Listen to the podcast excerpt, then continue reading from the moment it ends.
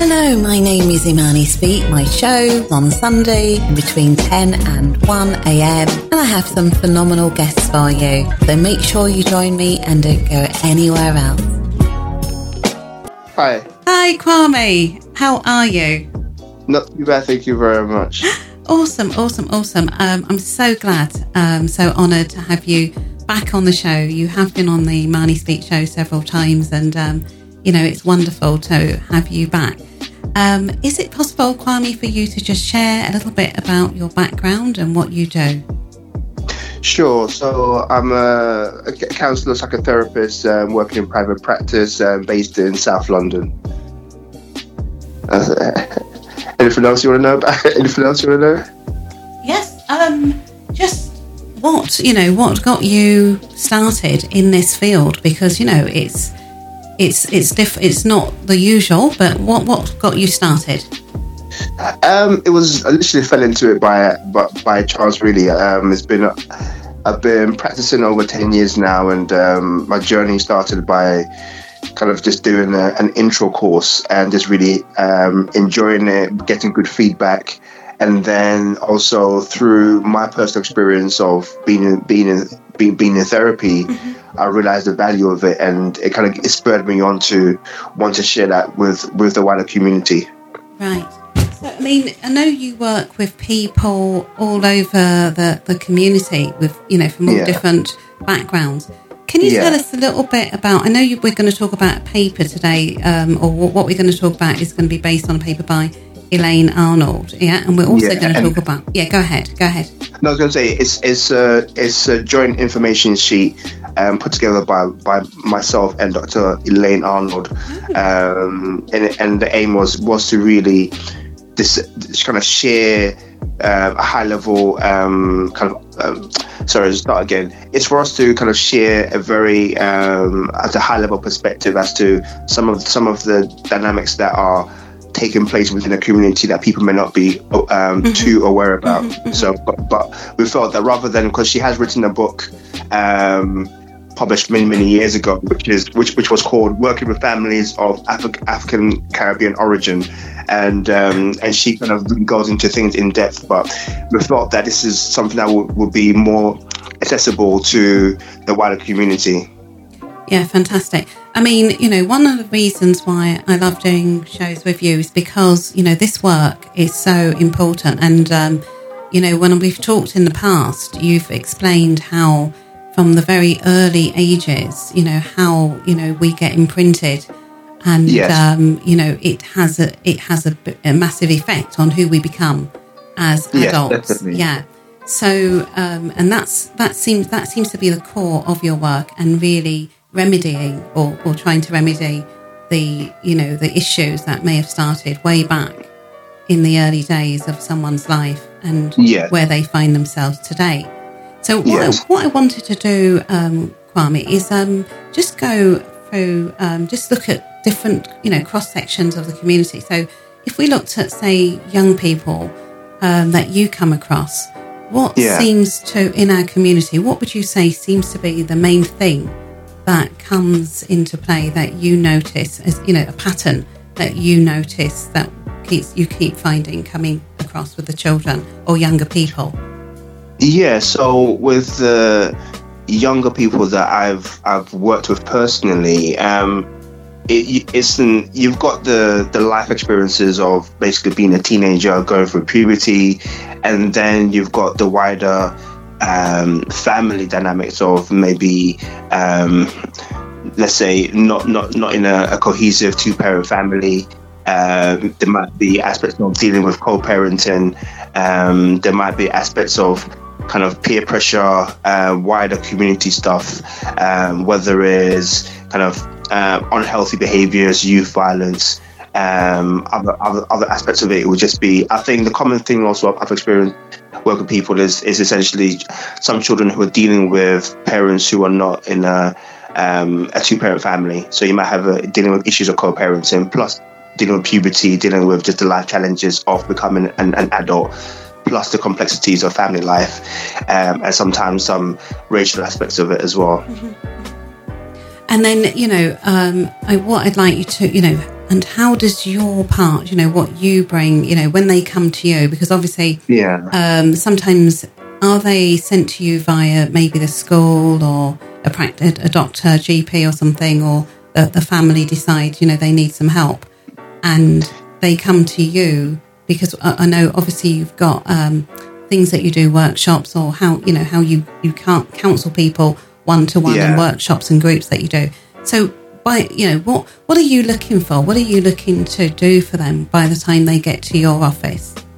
Okay, so my because of I work in private practice, the my source of referrals tends to be self. It tends to be self referral, or okay. um, it will be self referral by, particularly if an adult, if they're a younger person, then it might be a parent or a family member who is seeking support for on, on seeking support for them. Um, sometimes they might have gone through to the to the um, N H S. They might have had school school school counsellors, and they and they've still wanted ex- extra support, or maybe racially sensitive support as well. Mm-hmm. So they will they will seek me out, and then we'll, we'll, we'll have a, we'll create a contract and create a working a working arrangement. Um, for me, essentially, it's not to dictate what we deal with, but essentially it's about meeting um, meeting a client where they are, um, and responding to what their actual needs are. So if they've got anxiety, if they've got depression, um, it's trying to help them to process and to think about how how how they're feeling and, and what's what's going on behind it. So um, sometimes, if depending on the age of the younger person that we, that that I might be working with, it might just be um, a space to just to vent, a space to offload, a space to make sense of why people are doing what they do around them, um, and helping to put things in, into context. Sometimes they, they may not have a space to, or, or a relationship where they can ask certain questions, or um, or trying to kind of think out loud. Uh, so it's really it's really about being attuned into what the actual person needs Um, in the moment, rather than assuming that this is what is, is going to be best for them. Mm-hmm. Yeah, yeah. So you're you're working together with them to um, deal with any mental, emotional. Because I, I think as well, you know, especially in our community, there's always been some sort of, you know, shy, not feeling, not very comfortable looking at the mind health or the mental, emotional. Just saying mental health, people start yeah. cringing and thinking, "Oh my yeah. god," yeah. you know, they're thinking of a full-blown schizophrenic person. Exactly. And um, really, what you're saying, even something like anxiety or bereavement, or you know, um, feeling depressed about something momentarily, you know, still comes under the umbrella of taking care of your, your mental uh, and emotional health. Definitely. Um, yeah, so, you know, as so families, would you say then, would you say that from your perspective, it's it it's, may not be something that is given out to us as um, an important thing in society, but would you say that for people, it would be a good idea to, you know, have someone like you, um, you know, just there as a support for this area of our lives, especially in the twenty-first century where there's so much coming at us? I don't know if you'd agree with that.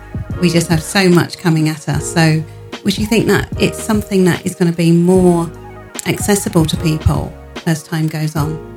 It is. It is becoming more accessible, um, depending on the on the age group, with the use of technology in terms of for younger people. There's more um, there's more online based in terms of instant messaging platforms where they are trying to make it more accessible so that people can access um, support um, at, at a kind of literally twenty-four seven, um, if not. If not within certain windows of time. Mm-hmm. Um, obviously, you've got um, therapists who might work online in terms of um, using video technology. Some, some therapists might do telephone counselling. Um, so I think the field is broadened out to make it more accessible. Mm-hmm. Personally, for me, is I, I think having a relational, um, d- depending on the on the on the. the issues that are being dealt with, I always advocate doing kind of personal one-to-one therapy rather than um but, but obviously we know that sometimes Um, you may not have a therapist that is, is accessible to you. You may not be able to, in terms of your time and your work, work, work demands. But if possible, it's always best to work with somebody um, face-to-face, one-to-one, mm-hmm. um, to to kind of get the real um, meat, kind of, kind of, to, get, to kind of get into the work. Um, it, it, it tends to be better if it's, if it's a relational e- experience. Um, and... aside from that, is is I think I think there is um, it's becoming more accessible in terms of more, particularly more black men, more more black women training to become therapists.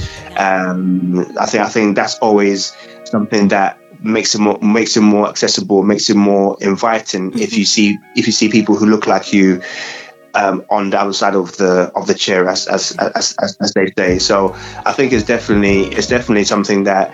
Is uh, it's increasing, I think, in terms of training, and um, more um, black and particularly more black and Asian people becoming therapists. Which um, sounds like a really good thing, um, you know, to me. Like you said, you know, it's so important to feel that the other person, you know, kind of may have some idea of what you're going through, and um, maybe just be able to use a language. Um, I don't yeah. mean like a language language, but just being able to be more relaxed, um, yes, you know, in that in that setting, you know. Um, so we are gonna we are gonna talk about the, the paper you've written with Elaine Arnold and what Windrush, and how, you know, the mental emotional health of, you know, that passes down right from, you know, people coming over here all those years ago to where we yeah. are today. Um, but what I'd also like to just ask you, trauma, you know, how would you define trauma? Because um, trauma's been, you know, um, certainly we talk about slavery and that's still being around, but also there's yeah. relationship trauma and, yeah. you know, bereavement, you know, all these things that leave, uh, you know, leave, per- leave people in a state that can, you know, they can be stayed, you know, in that state for quite a long time. And how does this type of therapy get people, you know, to start moving out of these traumatic, you know, states? It's that, I mean, that is um, the the million dollar question is, is how. It, it, but it's, I think that's when, like, trauma is a very, um, it's a very, it can be very complex, and the impact, the imprint of trauma can be very complex, and therefore it requires, um, it says long term work. It's not something that can be done in, in six sessions or twelve sessions. Quite often, depending on the nature of the experience, we're talking a year, two years, it's like, like a, a few years of work. Because quite often, if there's trauma, there's been aspects of um, experiences of betrayal, experiences of abandonment. Um, like trust is a massive, it can be a massive issue. Um, and having the It takes time to to, um, to build up a relationship for someone to potentially to feel safe and secure, to be able to then go into the the pain of the experiences, so that it can it, it can be processed and to and can be worked through. So the the, the, the trauma work is very it needs needs very um, sensitive approach, and and, and and and it needs time for for the work to to unfold as well. You know, um, people coming to you as self-referral, you know, and, and as you just mentioned there, just, you know, things like betrayal, abandonment, a lot of people wouldn't really associate that with trauma. How do people, mm. how will people going to be able to self-assess? How, you know, do you feel that people can self-assess themselves and say, you know what, I've gone through this thing and, you know, I really do need long-term therapy? Or do you feel, again, that's something that people, we, you know, as a society, we need to be educated for people to know what they need and when they need it? It's it is it's both. Or, or, or in terms of people in everyday lives, you you because I can say as uh, non-practitioners, you wouldn't necessarily have that professional knowledge. You wouldn't have that that that understanding. You may just live your life as as as being very um, having ongoing depression or.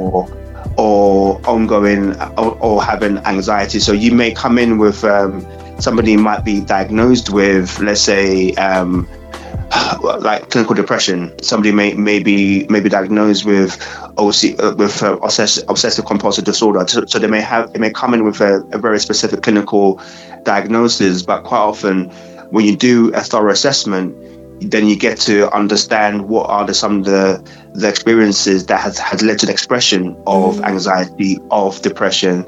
So quite often, the way that I like to kind of describe um, depression tends to be described as, as anger turned inwards. But also the way that I like to describe this depression is also is what depression, as in what has been repressed, what needs to be expressed. Quite often, things I've been uh, things I've been held onto, mm-hmm. feelings and emotions, experiences I've been held onto. To, in, in terms of when when you work with someone that, that might be um, having an experience of depression, so it's what what experiences need to be explored, what what feelings and experiences need to be need to be released and expressed, um, and so in a way, it's it's, it's the.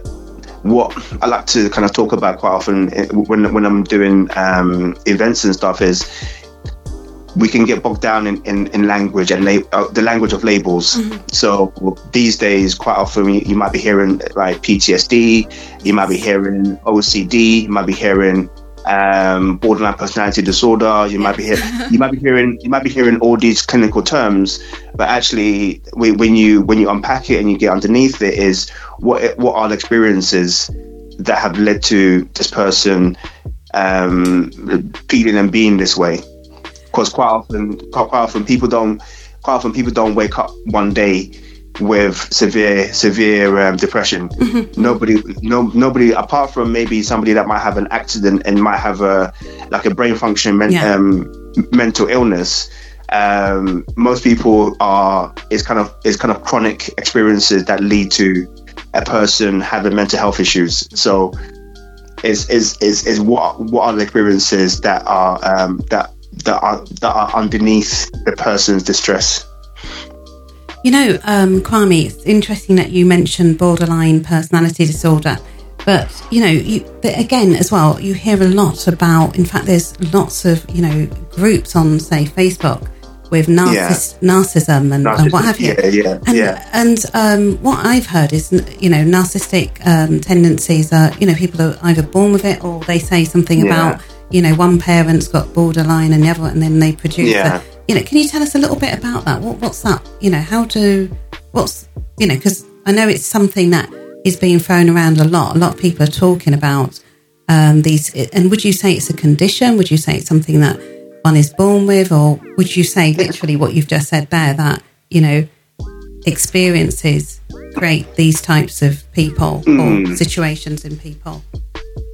So like terms like narcissistic personality disorder or, or borderline personality disorder, um, those are things that are kind of medically classified as part of um, D S M, which is the uh, diagnostic statistical manual that psychiatrists use to to to diagnose um, mental m- mental illness. Mm-hmm. So these are clinical terms, but then also stuff like, um, particularly narcissism is something that has been, has become um, very thrown around in popular culture, yes. which is basically, popular culture wise, is if, you, if you're seen as self-centered or, or, or egotistical, um, You're you're labelled as someone that's quite that's quite narcissistic, like someone like like, like uh, Donald Trump, where basically oh, on very, very, I was waiting very, for very, that, yeah. Yeah, he's very, very self-centered. So there is the terms that are used in popular culture, and there's the terms that are used as as clinical um, med- medical med- medical yes. professions, yeah. And quite often you have to you have to fulfil certain um, specific criteria to be to be put under a label of. Let's say um, narciss- narcissistic personality disorder, um, A D H D, um, borderline. So these are all medical terms, but quite often is it's there is no uh, there's uh, there, there's essentially there's no actual medical test that can tell you yes you are this or that. There's nothing that there's no um, let's say the, the, the, the, this, let's say there's no blood test that, that, that you can take that will tell you that you're de- that you'll definitely have this particular mental mental illness.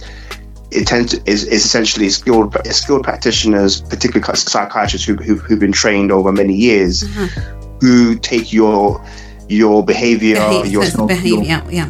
your your behaviors, your self-reporting, um, and and and using the experience, using the clinical experience, putting you under a particular category. Mm-hmm. Um, so, but for us, for me as a psychotherapist and counselors. We go by okay, um, depending because of the of the range of spectrum that we, we might work on, essentially your label aside is what's going on for you. So it requires you to have a certain amount of insight to say, I, I recognize that I have I have these particular difficulties and issues that I need to work through. Um, whilst uh, when we go to the more extreme end, people that are maybe more, are more mentally ill don't necessarily have the same same level of insight to recognize that they are they they, they are struggling, and, and, and there may be things that they are doing that, that is contributing to it. Wow, yeah. So. Um... So, you know, these disorders, and what I what I feel I heard you say was yeah. it all comes down to some of these early things or, or things that are pe- uh, people are harbouring that they're not realising, maybe, um, you know, things that's happened to them that's become a trauma stuck inside, which will cause them to behave in this way. Is, is that sort it, of what you're saying? Is can, that partly yeah. or, yeah? It's partly, it's partly, it's, that's why when you do, like for me, when I do an assessment, mm-hmm. you try to get a, a sense of what are the person's life experiences that might have shaped them, might ha- that might that might help to contextualize um, what they they are what they are going through. Mm-hmm. So, um, so quite, I mean, not so quite often, but themes around um, when we say trauma, again, trauma is just a, is, is one word, but actually when you unpack it, what does that actually mean? It could be um, bereavement. It could be, um, unfortunately, it could be different forms of abuse. It can be sexual abuse. It could be, it could be physical abuse. Um, it could be neglect. It could be not feeling loved, not not getting enough lo- love, love and attention, which causes low self-esteem, which causes low self-worth, um, which then leads to people making poor life life choices over their lifetime. So you've got that aspect of it. Um, and re- and recently, childhood trauma has been almost um, redef- re- redefined as adverse childhood experiences. Um, so it's called A C E. And um, and it's like a list of ten things that they say, if you've been through like um, experiences of a parent who also has had mental health issues, a parent um, that's been to prison, um, if you've been, if you, if you've experienced divorce, so um, childhood separation, if you've um, experienced abuse, uh, as one, as one of the, the ten things, you're more likely to have um, certain physical and mental health difficulties over your lifetime. So wow. these so these are the things that shows that unresolved trauma is a massive health health issue, um, and and it affects our health in many many different ways, compared more so than we more so than more so than we appreciate, because it, it can play out in things like heart, into um, blood pressure, um, kind of all these things, heart disease, as, um, so respiratory experiences. So there's there's so many aspects of how unresolved trauma plays out, expresses itself in our in our physical and mental health. Yeah, it's funny you say that. I remember watching one of these, um, is it T D X, TEDx? And this yes, woman TEDx, yeah. was talking about how, you know, if you're if your par- if you come from a divorced, you know, household, or yeah. your parents weren't together properly, or you know, yes. there was poverty, or just diff- just things that, you know, seems yeah. to be right, you know, a lot of people's experience. And how it can cut someone's life, you know, span. So, exactly. Yeah, and um, you know, it was like quite a shock, you know, just mm. how, and so and how unprepared most people are when starting a family, you know. Yes. And the fact that all these conditions, all these things, have a bearing on how long a person, you know, you know, can live. And, and would yeah. you say, um, Kwame, then that? It is really important for people to plan and take care of their mental health and everything else in between, even before, you know, starting a family, because, you know, oh. with, with, with what could, you know, with basically what people are, you know, are left with um, when there is no planning. Yes, I, I think um, it, it kind of go, I think you going back to a similar question you asked previously is. The need, the, the also there, there's a some people there's, might need explicitly need therapy, but it's also the use of therapy. And I think you've kind of really touched upon a point that I try to advocate as well, is that we can use therapy in a very proactive way. So typically, when when people are, are getting married, they may be encouraged to go and see um, to have premarital counselling, mm-hmm. um, and that might be for a few sessions. And and I would I would say probably um, long before you kind of long before you decide to get married. If you if you are in a in a committed relationship, it'll be again it'd be great to do couple counselling so that um, you kind of see you iron out some of the things that might play out later on in your relationship. Um, so I, I think essentially everybody needs to do potentially individual individual therapy just to kind of almost do a, like a health check, like like a, like a psychological health check, make sure that like certain things that, because sometimes we don't know um, what we how what we've been through is really playing itself out in our lives. Um, so it's always worth having a, some sort of like a health check from a Um, just having a therapy for maybe even for a handful of sessions, just to get a sense of yes, everything's, or just have a space to talk and process.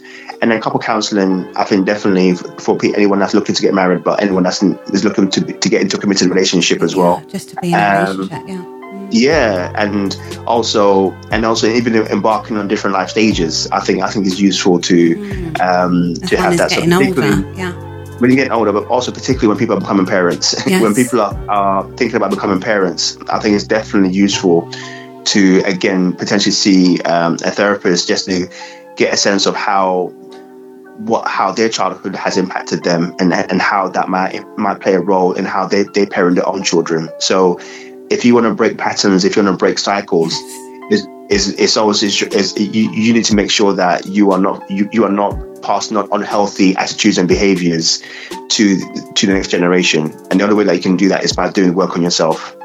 That's very powerful, and um, wow, you know, and you know, touch going there with that, and I and I do totally agree with you. I do feel it is so important, and um, you know, with what we know today, um, that it is important to you know check yourself um, and, as you said, make sure you break that that that curse, that cycle. Yeah. Um, and produce healthy, you know, healthy um, young people coming up. What I want yeah. to ask you from that question is, how would you say something like the, the D N A of the slavery that was, would be passed down through the generations? How would you say that's, that impacts us today? Because, you know, a lot of people might say, well, that was two hundred years ago, three hundred years ago. Yeah. You know, we, we you know, that has no effect. We weren't even there. How does yeah. what what do you say about that? It's. I know it's such a. I know that some people like to dismiss it by saying it was. It was a long time ago, but we know that it's only for, let's say, even four, five, six generations, depending not on your. Not a lot of generations. Yeah, exactly. Depending on which, um, which, which country, which country, which, which region of the world you're from. Um, intergenerational trauma. There is the the relational aspect of it and the behaviours that come with. Um, kind of survival, basically being in survival mode means that you ad- you you go into adaptive strategies of survival rather than healthy forms of healthy forms of relationships. So if you can't if you don't have healthy family units, how can you model and and and display healthy healthy family behaviors mm-hmm. if you've never had that or or or you've never been allowed to do that? So then how does it then play out in people having healthy um, relationships with with each other in terms of just living together, having uh, managing conflict, um, just having or being having the idea that this is a permanent um, this is a permanent situation. This is this is this is actually a relationship that's going to last for fifteen, twenty, thirty, fifty, sixty years um, and for for some people. But to bring it back to kind of to, to your question is essentially is intergenerational trauma plays itself out in terms of how we try how we play out our our unhealthy behavior, unhealthy attitudes, and and and and if you. If if you if you if you haven't had the experience of of um, healthy relationships, how can you how can you how can you model that?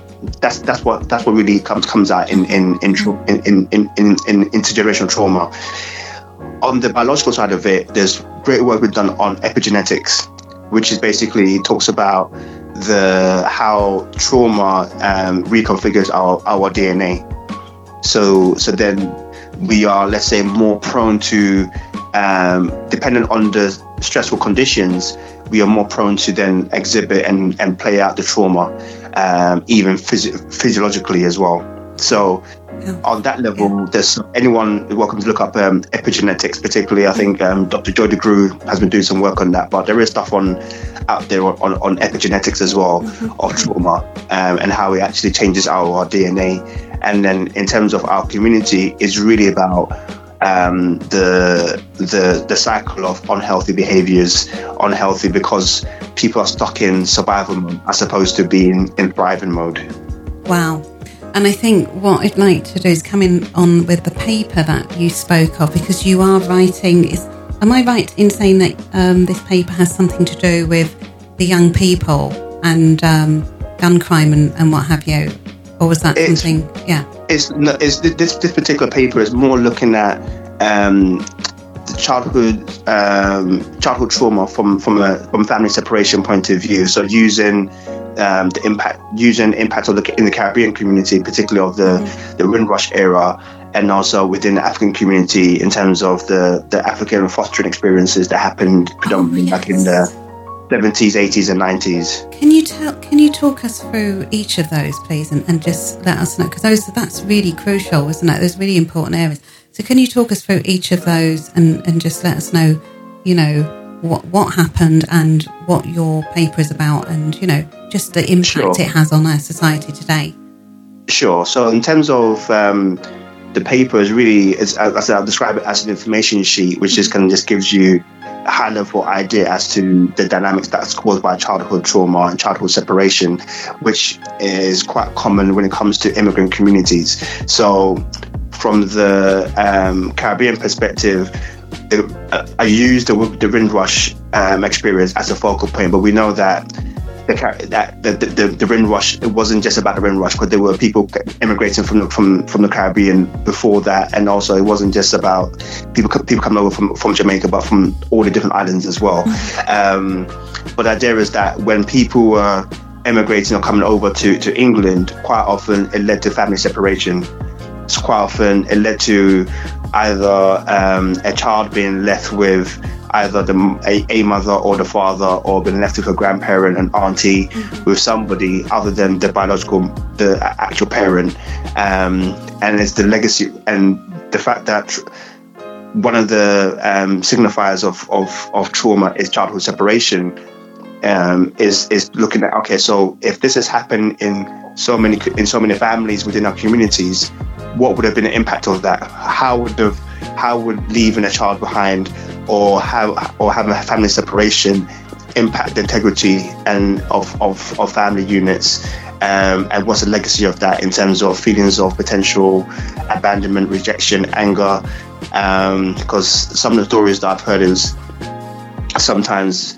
Um, by the time a child comes over from the Caribbean, their parents might have had other siblings, or or they might have had um, another partner, and then it's kind of blending those families together wasn't done very very, very well. Like one day, so one, one day, one day somebody somebody will hear, "Oh, I've got I've got a surprise for you," and then they've got a sibling come over from that's been brought over from the Caribbean. Um, just there, and it's like there's been no warning, there's been there's been no preparation of how they're going to blend. Um, the siblings together, um, and then sometimes if the if the siblings from the Caribbean were the older children, quite often they were like, "Well, you're now basically the head of the family now." Um, so you've so you had those situations where animosity and anger was caused because you've had siblings that have come over from the Caribbean. They're still adjusting culturally. Everyone's a stranger to them, effectively, depending on the age that they were when the, the parent or parents left. They may not have no actual emotional relationship with that with that parent, and then all of a sudden they've been thrown together, um, and quite often they've been told you are now basically like looking after your other your, your, your other siblings, so they don't necessarily get a, get a chance to be a child right. in the in the on, yes. in their own right. Um, also, there might be the pain of leaving um, who the the the, the, the person who was looking after them, who might have been a grand a grandmother, an auntie, or somebody who was who has almost become their mother. So then there's the pain of that loss of that family setup, being the the the how comfortable they were back home per se, coming over to England, dealing with, with all the cultural differences and so forth as well. Um, so quite often for, for some families or for some people, there's quite a lot. There was a lot of resentment. There was a lot of um, animosity mm-hmm. that that wasn't that wasn't allowed to be to be processed because we didn't have almost all these. Um, let's say child development um, kind of professionals who might say, actually, you know what, you need to you need to plan for this, and you need to you, you need to make sure that the child feels included, and you need to do these things. They just they were just thrown back together and then almost like get on with it. So, and how how would that impact them then as as an adult? So when they get to you know adulthood and they're out there, yeah, they're they're starting their own family. How would that impact them? You know, in you know as they it, grow up. So um, first and foremost, you've got issues of trust and issues of having healthy relationships. So how do you create, how do you create and maintain relationships? So do you, what is your basis for choosing um, the right partner for yourself? How do you know, how do you know in terms of your self-esteem, in terms of your attachment experiences, that you are, you are making, you're making healthy choices? And also what, and if you don't make healthy choices, what's the basis of that? If you feel as though you're not, you're not good enough, you don't, if you have low self-esteem, that might then influence the kind of partner that you are drawn to. So therefore you might, you might get into, again, dissatisfact- dissatisfactory relationships. Um, when you are, when you become a parent, what's your basis for parenting? If you if you haven't if you might not have had great parenting experiences, then how then what you model? Quite often people do what they know. Right. So re- repeating the cycle. Yeah. yeah. Um, and also, if there's quite of um, again, if there's quite a lot of, let's say, anger, um, at, in feelings of anger that they're holding on to, is how do they potentially. Um, how does that infuse in, in their parenting style? Do they become overly disciplinarians? Do they become that kind of, so it's all these things that get, that, that might get played out in, in, in, in their own parenting. Um, if they've had a very, very harsh or very kind of disciplinarian parenting, sometimes people might go the other way around. So there may be there may be no boundaries rather than too much boundaries. So that's not that, that's not believer. Yeah, because some people might say, "Oh, I don't want to. I don't want my child to, to, to go through what I went through." So then, so then they actually go too far the other way as well because they're trying to counter their their life experiences. Mm-hmm. Wow. Yeah, so, that's massive. My goodness. Yeah. Wow. Because I don't, so I don't think the, people. Yeah. Oh, sorry. Sorry. Um. Yeah. Carry on. Um. Oh yeah. So so I was saying that. So I mean it. The impacts in terms of um, immigration on, on, on the on the on the various communities is just the fact that it, these dynamics play itself out in terms of, of of families not necessarily moving as one one one firm unit, and and so it's, it's it's what happens as a result of that. How do we deal with separation? How do we deal with coming back together again? Quite often we just think about the separation part, but actually, when when when families are reunited. Work needs work still need work even so more so needs to be done as well to bring to bring the family together again because because you've, you've you've dealt with separation, so you, you need to kind of almost tend to the the the repairing and the and the and, and the coming together again. So it kind of so that's that's the part of it as well that quite often it can can be overlooked is the fact that okay you're here now and kind of life life goes on. Um, so. But so in the sense of the Caribbean part of it, it was more kind of, let's say, um, kids either being left behind uh, with with somebody, and then and then, or even if it's a parent, but both, let's say, not always, not all both parents came together at the same time, um, and sometimes some kids were sent back at some point to stay with relatives, and then, and then brought back again. Um, so again, that creates separation and loss in that in that in that respect. Um, from the African from the African community point of view, I use the foster experiences that okay, happen. So yeah, this is this, this yeah. is the, this is the yeah. So this is a separate issue, this but is similar. Se- yeah, yeah. Mm-hmm. Separate, similar. So as a result of again im, um, the wave of African im- immigration, particularly in the seventies and eighties, but started in the fifties, but it was more prevalent um, sixties, seventies, eighties, um, because there was issues with with um, childcare. Um, it resulted in, in, in, in particularly Nigerians and, and, and Ghanaians mm-hmm. um, putting their children in temporary foster care, mm-hmm. which often tended to be in with um, white families outside of London, mm-hmm. um, and it could be for months, years, at, years at a time. Um, so that again is a massive experience of separation from your from your biological family, and also culturally as well. Um, it's a massive, because let's say you're having people who are born and raised in London um, being sent to uh, foster families in like um, Plymouth or Lincolnshire, or kind of just the counties, that's the counties essentially. Um, so it's a massive thing of of how do you how how do culturally, transculturally, how is that? How does that work? What kind of impact does it have on them? Um, and also, quite often, there might have been long, long periods of time between um, visits or or between um, reunions as well. So again, emotionally, there's an attachment to the foster parents, mm-hmm. and yeah. and then and then there's and then at some point there's a there's the child comes back into the biological family. And the emotional connections are not there, or there's the there is now a conflict now between emotionally. I know you are. I know. Let's say you are my parent, but mm-hmm. my, my emotional attachment is to this person. The, with the, yeah, with the foster parent. Exactly. Right, yeah. Partic- particularly when children were fostered from, let's say, from months or a few months after their birth. Oh, okay, yes. So they, there's no bond really with the exactly. biological family. Exactly. How has that impacted people growing up? What is what impact has that had on, on their lives, you know, as an adult?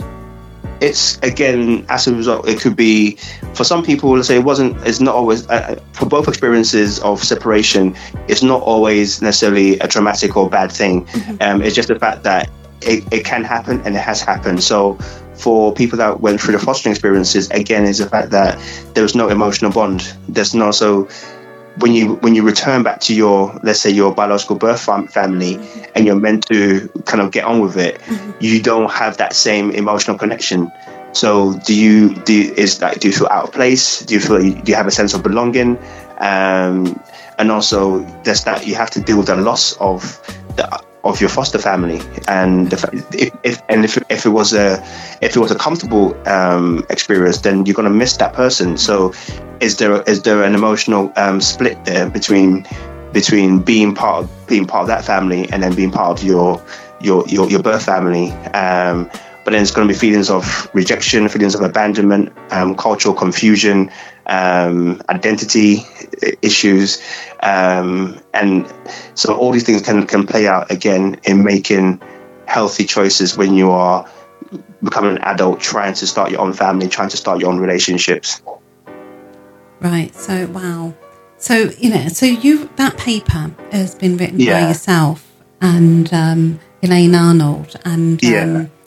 You know, but for for you, is, is sorry, is that going to be turned to a book, or you know, what's the purpose of the paper? Yeah, it's just literally a, um, a community resource because because because a lot of there's quite a lot of academically orientated papers out there talking about what I'm talking about. So mm-hmm. in the sense, what I'm doing is not necessarily new, but I wanted to make it more accessible. I wanted to make it so that people can read it and say, okay, I get it, I can I can resonate with that. And it's basically it's almost like a starter for ten for them to do more work if they if if if if it, if it speaks to them. And and um, on that note, how do people get hold of you, and how do they get access to these papers? So the paper, um, in terms of my social media, is um, I'm on Instagram under kind of and the flyer was that Kwame Opoku. So Kwame Opoku Counseling is my Instagram handle. Um, my website is kwame opoku dot com. And once the the paper is kind of completed and, and, and published, then it will be accessible on the on the charity website supporting um, Doctor Elaine Arnold's website is going to be on on, on on their website to potentially download. Um, all they'll ask is for people to, if they, if they found it useful, to make a donation to, to that particular charity because they're doing great work in, in trying to support the community. So that's that's that. If, if they follow me on, on Instagram, then once it's published, it, it, I will, I will, I will, I'll make it known, and people can um, find a way of, of downloading it, or they can email me, and, and I'll be happy to send them a copy. What's your email address, please, Kwame? So it's um, perfect, it's um, Kwame Opoku Counseling uh, at gmail dot com. Okay, awesome, awesome. Um, wow. You know, um, I wanted to ask you about, you know, gun crime amongst yeah. our young people. Um, you know, have you got any experience of speaking to young people who's who's been involved in gun, gun crime, you know, And uh, also, what's your thoughts on why this is happening? So, you know, why is this so widespread, you know, across the country? It's, I mean, so it's, this is uh, this is not my my um, professional realm, so I can only give my kind okay. of general general general observation and experiences. Um, right. I've kind of spoke, I've spoken to people who work in who work with young people in relation to um, knife crime and doing doing initiatives and social initiatives around that. Um, so there is it's a multi it's a multifaceted uh, issue really. It's stuff to do with social social the social conditions leading to um, it, it kind of these expressions of unhealthy behaviours. There is the kind of pain begetting more pain. There's trauma leading to more trauma. There's kind of how much of these kids are experiencing P T S D, how much of these kids are um, experiencing a situation of kind of um, feeling a, a sense of hopelessness and, and, and, and trying to reassert their power. Um, um, Doctor Joy DeGruy would talk about um, vacant vacant self-esteem and how that plays out in um, in the behaviours of kind of the issue of respect and how much respect becomes such a, a, a currency within certain social circles that people are being killed because of lack of respect, because they haven't paid, they've, they've disrespected somebody, or um, they haven't given somebody the, the right level of acknowledgement in some way. Um, there's also the aspects of social media in terms of how... I was going to ask you about social yeah, media and the young. Yeah, yeah. So, So how much a lot of these, a lot of, let's say, these um, things that are happening are being amplified by social media, that leading to violence as well, because social media captures almost people's, um, people's shame, people's, people being disrespected, humiliated, um, and that, and, and if that's put out so in, in social media and, and goes viral, mm-hmm. then the feelings of the level of shame that the the the, the, the uh, boy, particularly boys, are are experiencing, mm-hmm. obviously go through go through the roof. So there's there's then is there then a need to to make make themselves feel better by retaliating by so there's there's.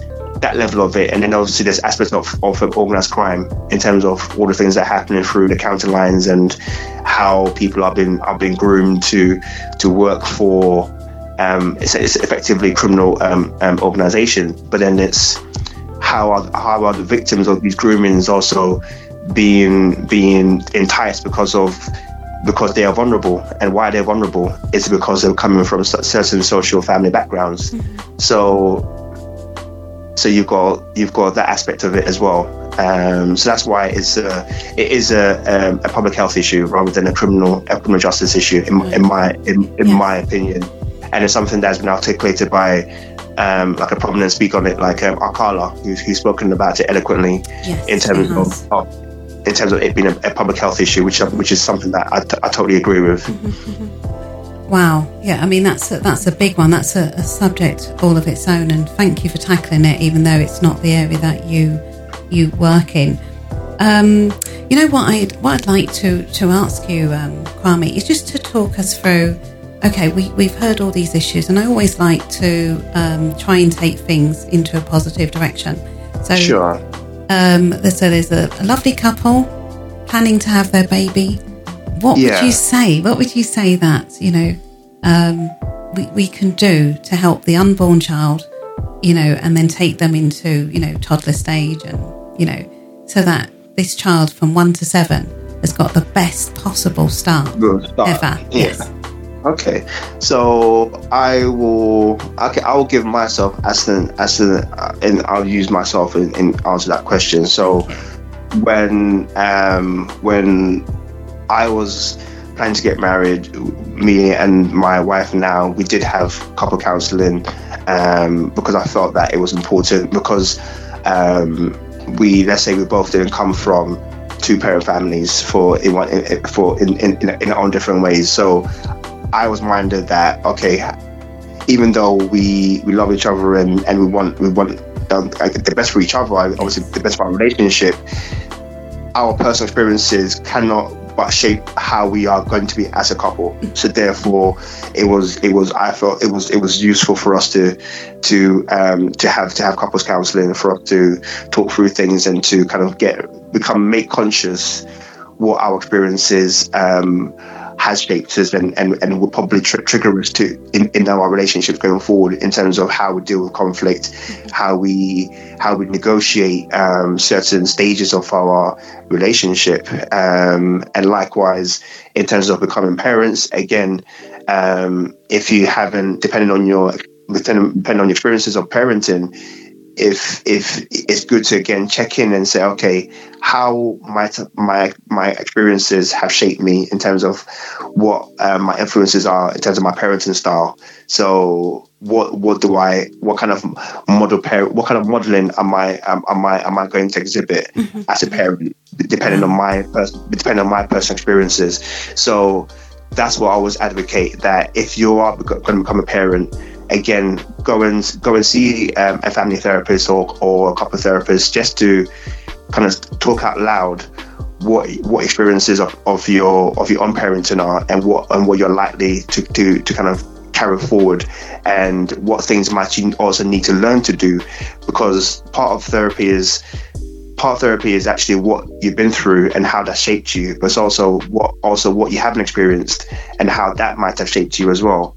So does that make sense? Yeah. So what's that? Lacking, what you didn't get that you probably yeah. needed. Yes, I can yeah. hear that. Yeah. So from a, let's say from a, a relational point of view, if you didn't grow up with, with hugs and kisses, um, you don't know what it feels like for that to be your norm. Wow. So when you are in a relationship and maybe your partner is tactile and says, why don't you ever hold my hand? Or, but in, in your mind, because because it's not your norm, you just don't think to do it. Wow. So that's something that you might need to learn to do, not because you don't want to do it, but because it's just it's just not in your in your in your frame of thinking, because it wasn't because it wasn't it wasn't your norm. So because so likewise as parenting wise, if you haven't experienced something, then you then, then you don't have it as a resource to draw on. So you might need to learn it. To, you, might, you might need to learn to do it proactively, rather than something that comes to you intuitively. Right. Yes. So you, you you're conscious that you need to do it, even though maybe it's not the the go-to thing that you would normally yeah. do. You know what, yeah. Kwame? What I want to ask you, I've heard that it, um, for children to thrive, they need about twelve hugs a day. You, Adults need hugs as well, but maybe not at that level. Is that true? Is there a certain I, amount? I, I, no, no, to be honest with you, I read, um, I read, and, and um, I, I feel like there is something around the um, repetition. It's like there's something to do. There's something to do with. There's something to do with um, repetition. Likewise, like you have to do something so many times for it to become second nature. Yes, your habit. It so becomes habitual. Yeah. Yes. Yes, yes. So there's all these. So it is literally about the lived experience and how and how that shapes you. Mm-hmm. So uh, for for and particularly um, kind of going back into parenting, parents and parenting, um, like what when you start doing something proactively, your child doesn't know whether doesn't doesn't know that you're trying to do it as like as a as as something that you're trying to do. They just experience it. Right. So yeah. So sometimes. When we give, if you're from a, a single parent family and you go in and and you are married and you're and you're um, a two parent family for your for your child, yes. in your mind you know what you've been through and what you went, what you experienced and didn't experience. What you didn't. Your, yeah. yeah, your child doesn't have that same that same frame, frame, frame, frame, frame, frame of reference. Sorry. Yes. So whatever you do will be a positive. The fact that they'll see the, um, the the the the parents in a healthy or ideally healthy relationship, mm-hmm. that would just be their norm. Wow! Yes, isn't that isn't that wonderful to yeah. be able to, to give that gift to yeah. your child when you're conscious that your own past, you know, you you know, because we have to understand that. And I think what you're saying, correct me if I'm wrong, that mm. we don't just pass down our D N A, you know, such as you know our physical attributes and what have yeah. you, but we also pass down, you know, things that, you know, we didn't receive or that exactly. were lacking, and that can impact exactly. our children and, you know, and the generations, you know, to come. So, yes. you know, that's really powerful that you've been able, you know, you've done that, you've consciously done that. And um, um, I, I would say from what, you know, that is something that people, you know, could be thinking about. Um, and it does impact in a positive way, I'm sure. Yeah, no, definitely. What would you say then, Kwame, to people who may not have, you know, they've still got small children, or, you know, yeah. but they didn't know this, that, you know, you're saying today, and they're listening and they're thinking, oh my God, you know, can I can I remedy this situation? What can I do now to change that? What would you say to those to people who may want to know? There's there's there's it's never too late. It's never too late. Um, there's there's uh, again to get to get technical in terms of neuroscience. They talk about neuroplasticity, which basically means that which basically means that the brain can always grow and to uh, and to create new pathways and to and as as a result of, of um, new learning. So, as parents, as we learn, we can always infuse it into our relationships. We always have to be. We always have to be minded that it will take work, because if that child has been used to you being doing things a particular way, and then you start doing trying to do something different, mm-hmm. obviously that's going to take time for to them to absorb it. Yeah. Yeah, yeah. So if you don't kind of kiss and hug your child, and, and all of a sudden start saying "I love you, I love you," they're like, uh, they're like, "What's wrong with well, me? Yeah, like, what's wrong with mum today? What's exactly, wrong with dad today?" Exactly, exactly. So. So with that in mind, is, is if you are, if you realise that actually it would be good to start doing something, then you have to be consistent uh-huh. with it uh-huh. and, and implement it. And obviously, yeah. as, and with children, the thing with around parenting that they talk about is consistency, predictability, and and and and yeah, the, those two things. Being constant, being consistent. Um, it's not being consistent like one hundred percent of the time, but let's say eight percent of the time. Mm-hmm. Like as long as as long as you, it creates um, what, what they call is secure attachment, or good enough parenting will create more more, more often than not a sense of, of, of secure attachment. It's when parents are not consistent. One day they do this, another day they, right. they do this. They, they feel they, they might let them down, even stuff around timekeeping, where mm. it's like, oh, um, a parent will say, I promise to do this, and then they don't do it. And then after a while, what does the child, the child then might, might start thinking, I can't trust your word. I can't. Um, Develops trust issues. Yeah. Trust issues, oh. because it's like, okay, so then how does it play out in future relationships? Do I trust people? If I can't, if you can't, if you have, if you haven't had experience of trusting unconditionally or trusting within your caregivers or your parent, Then, then are you going to put? Are you going to assume that everybody else is is um, untrustworthy? Mm-hmm. Um, it may sound irrational, but quite often is actually, well, if that's your if that's your core imprint, then you go into the world thinking, you know what, I need to. Unless I, I the way the way I put it is is quite often people think, okay, until you, you show me that that you're trustworthy, mm-hmm. I'm not going to trust you. Yeah, they don't put well, the trust first. Yeah, exactly, it's like you exactly. Have to- You have to show um, me first, and I'll. Yeah. You have to show me first, but then the question becomes: what in your mind is your is your benchmark? What is your threshold? Mm-hmm. Quite often people don't know, so so they might say, I, I, "I need to show you. I need I need to sh- I need to see that I can trust you." But quite often they're not even clear what that benchmark is for them to say, "Okay, I definitely trust you." Yes, um, you could just be going. You, you could be in hoop doing hoops. Yeah, so, exactly, exactly. It's like nah, nah, still like exactly.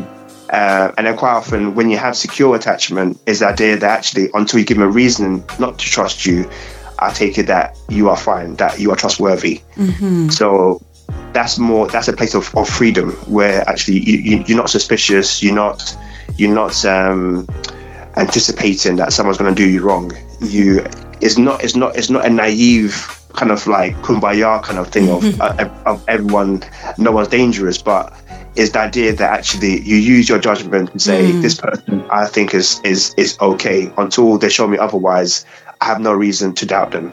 Yes, which is the, the healthy way to, to to go through life. But of course, as you yeah. just said, you know, if, if you didn't have that grounding, you know, it's hard to kind of know how to, you know, find that balance and find the trust. Yeah. Yeah. Wow. Yeah, so, so going back to your question, it's essentially is, if parents kind of through either, because these days there's so much stuff on YouTube, there's so much stuff on Instagram, there's so much books out there. If you read something that resonates with you that you want to start doing, is the fact that you have to apply it and be and be and be consistent with it, and and so so that the child it becomes second nature to the child, and particularly the older the child is, the more the more they're going to be used to you being one particular way. So if you if you want to start doing something different, then you may even have to talk to them and say, I recognize that, you know what, I've done this previously in the past, that may not have been great, um, but I'm going to try and do this from now on, and then try and and then and then and then try and be consistent with it.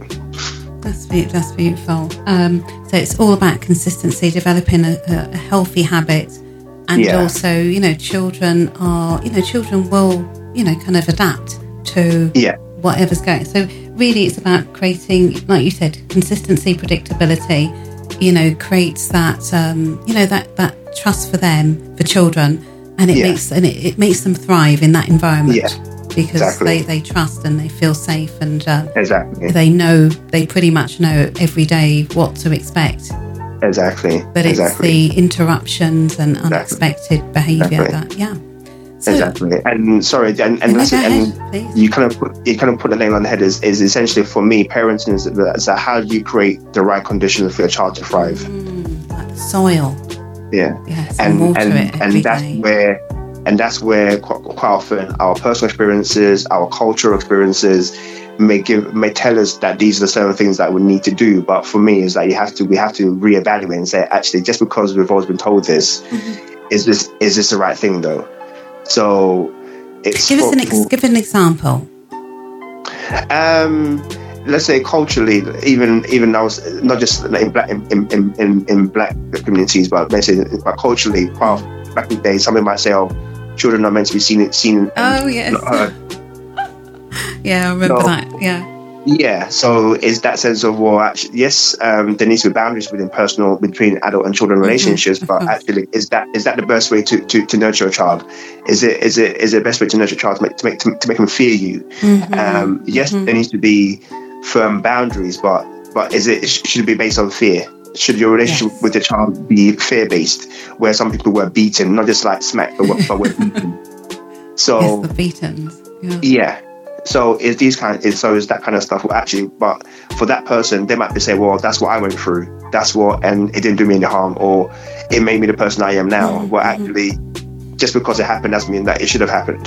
Just because, yeah. So so just because it. But just so we don't we don't have, have to yeah. repeat that we don't have to repeat. Um, ignorance from you know back you know and we don't we don't even know where that beating would have you know started from many yeah. many many many many yeah. generations back yeah exactly um, and um, you know it could have started from a very you know awful place if if that if that makes sense yeah and even. Um, and I've, I've mentioned a, a name a name a few times, but even um, like Joy DeGruy, Doctor Yes. Doctor Joy DeGruy, she talks about that in terms of in um, in the Black American, let's say, families where they may um, they may denigrate their child by saying, "Oh no, my son, my son's not that smart. My son's not that that great." Mm-hmm. But she was saying that for from a due to intergeneration intergenerational trauma, it was a way to downplay the attributes of their child because they didn't want their child. No, but no, it was more a case of if the child was seen as good, then they might be they're more likely to be sold. So, oh, right, yes, yeah, yes, yeah. Wow. So they had so, to make them less than to, yeah. yeah, wow. So then, so then, culturally, that becomes normalized in terms of not praising your child, not just oh, because mm. when you might have, let's say, different cultures coming together. My, my, my, oh, my son's doing this. My son's doing this. No, no, no, no, no. He's not doing that. He's he's fine. He's not. He's he's okay. Um, but it's almost like you minimize, um, like culturally, some people might might might minimize um, just just how well how bright the child is, or or, or or or how good they are at certain things. And she was saying that from from the Black American experience, mm-hmm. it was a way to not it, it was a way not to put attention on their child, and therefore make them valuable to, to be to, to be sold. Um, and then it's like, okay, how does that potentially get, get get normalized within within within the community over generations, where it just becomes normal not to praise or or not to kind of gush over your child. And, you know, it's funny, as you say that, it's so funny how automatic behaviour is, you know, running running our lives. And it's, yes. it's like when you're talking about this consciously, if you said that to somebody who does that, they would be like, wow, I'm doing that. But it's it's so automatically passed yeah. down. That's the thing, yeah. Which I don't think we kind of think about, you know, really in life, because, you know, life, yeah. just, life is just going on, isn't it? So people are getting... Yeah. and they yeah. don't really realise how much of their behaviour is automatic. And when exactly. you question it, you realise this doesn't make sense. Why am I doing yeah. that? How can yeah. how can we bec- become more conscious? What would you say? Um, I, I was going to you mentioned about books, and I was going to also ask you, what books would you recommend? And are you yourself going to write a book? I've actually so many questions there. In I know, I know. Um, but just take what you can. It's, I mean, I think these days, books-wise, because I, I, I was I did a podcast with uh, recently, and, and somebody asked me books as well, and I was oh, I was wow. stumped for, for books because I've I've kind of taken in so much information, but I don't necessarily. I mean, I've got books that, that I've read when I was doing my, my training, and and and I and I read so many different articles, and I and I listen to so many talks and so many lectures. So it's hard for me to put down to one particular book, um, but it's literally just um, just. I think I think anyone needs to kind of look around issues around um, trauma um, and just um, issues around trauma, issues around um, particularly being black in a in a kind of being African diaspora, right. the impact the impact of being uh, of of racism, of internalized racism, um, the. Yeah, so for me, it's hard for me to put. Sorry, I'm, I know I'm being vague, but it's hard for no, me to no, put no, a book no. down. But I've, I've kind of I've I've. taking in so much information, but it's hard for me to articulate to say one particular book does it all. Um, but it's also a journey. I think once you once you start like kind of like listening to certain things and you're listening to certain people, it kind of puts you on. It's almost like when you read a book and then mm-hmm. you go through the references and you see, oh, okay, that, that book looks, looks interesting. Yeah, so and let, me try, yeah, let me get that next. Yeah yeah, yeah, yeah, yeah. It's kind of following the threads that are. But once your your mind start, it starts to become almost like start to become conscious, you realize that you start you start taking in, you start seeing posts maybe on on Instagram now, you know, oh that's that's a, that's a, that's an interesting clip, let me see the whole speech, let me see the whole mm. let me see the whole let me see the whole talk, and then somebody might say, okay, I read this book and that inspired me, and you know, okay, what's that book about? So I think is literally having that curiosity is a, I think curiosity is the great start point. It's like, if are you are you curious to understand yourself more, understand the world more, and then from that You, you kind of gravitate towards certain certain certain material um, from from there. Okay, so yeah, that's a very good um, very good um, advice there. Um, and you know, I love speaking to you. I could speak to you all day about the mind because you're so you, so you know you're so it, knowledgeable. Yeah. And um, every time I speak to you, it's like you you're up another notch, and it's like wow, you know, it's it's it's amazing. Um, what I'd like is just to leave the last, you know, if you've got anything you want to, you know, you want to say, or anything you want to, you know, you want to highlight for people to, to go and, you know, check that you're you're involved in. But yeah, what what would you like? What would you like? What would you like to say? Um, definitely, kind of um, keep posted on the on the information sheet that, that I'm doing, mm-hmm. um, and once that comes out, I'll, I'll, I'll, I'll definitely send you a copy as well. So Please once it's once, once it's finished, so you can share it. You can share it to interested parties. But essentially, is for me is is for people to is to almost do an inventory of of their life experiences and do the work of healing. And I think because these days, there's a lot of conversations around kind of things around, you know, um, I don't know, like money goals and in, and intergenerational wealth and mm-hmm. and and all that kind of stuff, making money and businesses and being an entrepreneur. Mm-hmm. But your psychological and your mental health is is the